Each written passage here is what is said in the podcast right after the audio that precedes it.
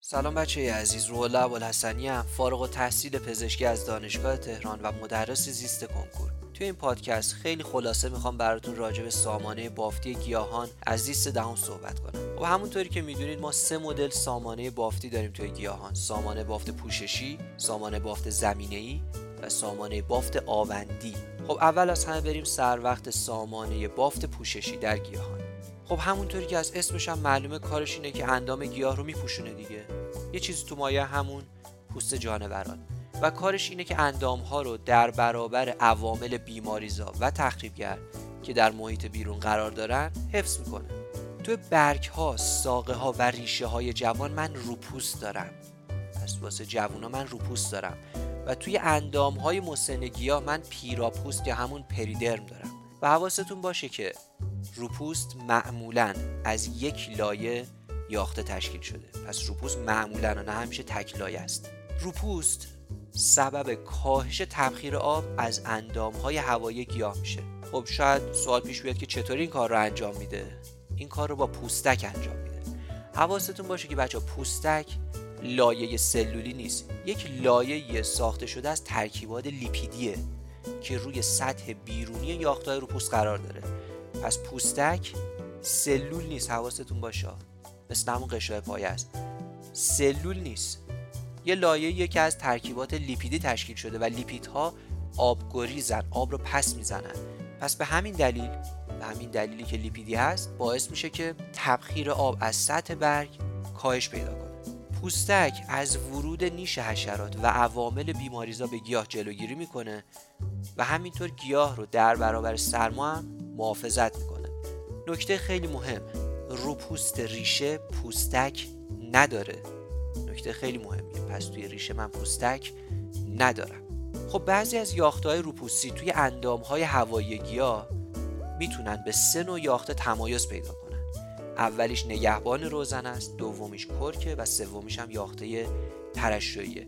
یه نکته فوق‌العاده مهم، حواستون باشه که نگهبان روزنه برخلاف سایر یاخته‌های روپوستی سبزینه داره، کلروفیل داره، سبز رنگه. نکته فوق‌العاده مهمیه.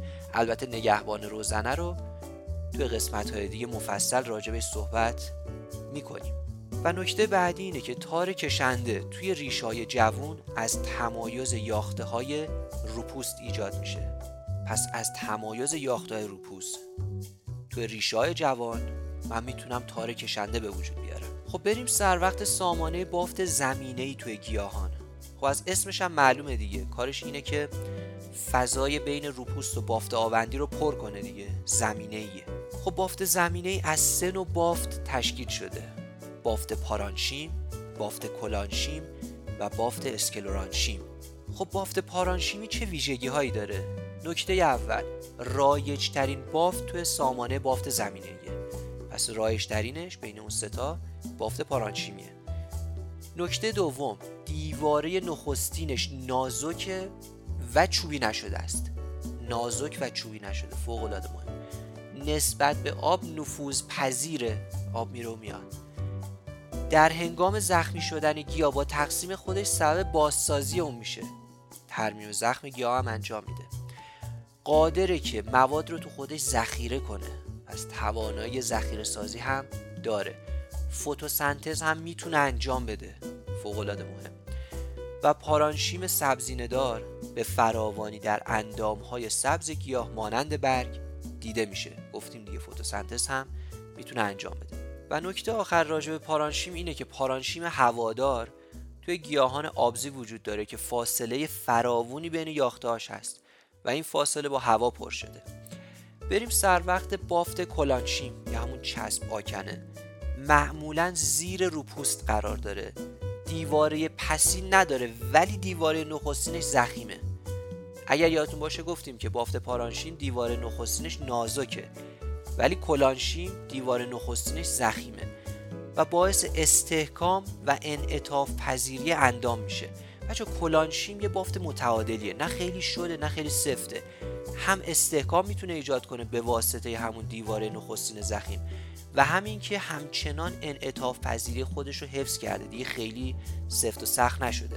و حواستون باشه که مانع رشد اندام گیاهی نمیشه. گفتیم دیگه آقا خیلی هم سفت و سخت نیست، برخلاف اسکلورانشیم که الان میخوایم راجعش صحبت کنیم. خب سومی بافت اسکلورانشیمه که همون سخت آکنه ترجمه فارسیشه. دیواره پسین زخیم و چوبی شده داره که چوبی شدن دیواره سبب مرگ پروتوپلاست میشه. خیلی سفت و سخته بچه، تا جایی که اصلا باعث مرگ پروتوپلاست میشه. و اگه حواستون باشه گفتم که دیواره پسین زخیم و چوبی شده داره، گفتیم که کلانشیم اصلا دیواره پسین نداره. پس ببینید این یه مرحله سفت و سخت داره. نقش استحکامی داره دیگه، حرفی از انعطاف و این چیزا نیستش. و ذره های سختی که هنگام خوردن گلابی زیر دندونتون حس میکنید مجموعه یافته‌ای از بافت اسکلورانشیمه. دو نوع یاخته اسکلورانشیمی داریم، یکیش اسکلرویده که یاخته‌های کوتاهی هن و یکیش هم فیبره که اینا یاخته‌های درازی هن. فیبر از اسمش هم معلومه دیگه، درازه دیگه. و از یاخته‌های همین فیبر توی تولید تناب و پارچه استفاده میشه. و اما سومین سامانه، سامانه بافت آوندیه. و از اسمش هم معلومه دیگه، آوند و اینا، و کارش هم انتقال مواد توی گیاهانه. شیره خام پرورده رو میتونه تو سرتاسر گیاه جابجا کنه. خب من توی این سامانه چه یاخته هایی دارم؟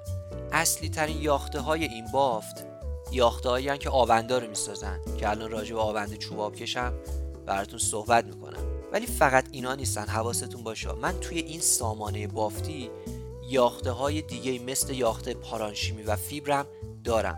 پس اصلی ترین یاخته های این بافت یاخته هایی که آوند رو میسازن، ولی علاوه بر اینها یاخته های دیگه هم وجود داره مثل یاخته های پارانشیمی و فیبر. خب بریم سر وقت آوند چوبی.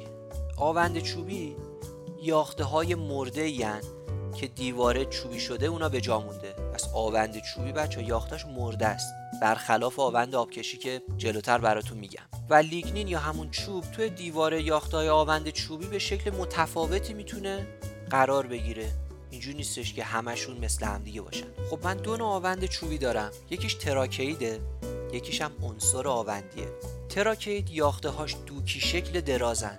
پس وقتی بهتون گفتن تراکید، یه تصویر دراز دوکی شکل باید بیاد تو ذهنتون.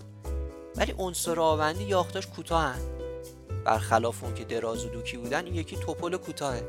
و حواستون باشه که عنصر آوندی فاقد دیواره ارضیه و یک لوله پیوسته رو تشکیل داده. یعنی اینطوری نیستش که یک لوله‌ای باشه که وسطش مدام دیواره ارضی باشه، نه، پیوسته است، سر راهش چیز قرار نگرفته. نکته خیلی مهمیه. و خب بدیهیه که مقدار بافت آوند چوبی تو ساقه چوبی شده به مراتب بیشتر از بافت آوند آبکشیه. بریم سر وقت آوند آبکش. آوند آبکش دیواره نخستین سلولوزی داره. پس اینا دیواره نخستین سلولوزی داره و دیواره ارضیش دارای صفحه آبکشیه، برخلاف عنصر آوندی که گفتیم آقا اصلا دیواره ارضی نداره. این اتفاقا دیواره ارضی دارای صفحه آبکشی داره. هسته نداره ولی سیتوپلاسم داره، به همین دلیل هم زنده است، برخلاف آوند چوب که مرده بود. پس هسته نداره ولی به دلیل داشتن سیتوپلاسم زنده است. توی کنار آوندهای آبکش توی نهاندانگان من یاخته‌های همراه رو دارم که به آوندهای آبکش کمک میکنن توی ترابری شیره پرورده. طبیعتاً دیگه شیره خام که برای آوند چوبه و آوند آبکش هم که شیره پرورده رو جابجا میکنه دیگه. بچه‌ها این خلاصه‌ای بود از سامانه بافتی گیاهان از زیست دهم. در صورتی که نیاز به یک آموزش خیلی کامل و جامع دارید میتونید از بسته مفهومی زیست دهم ما استفاده کنید. امیدوارم که موفق باشید. خدا نگهدار.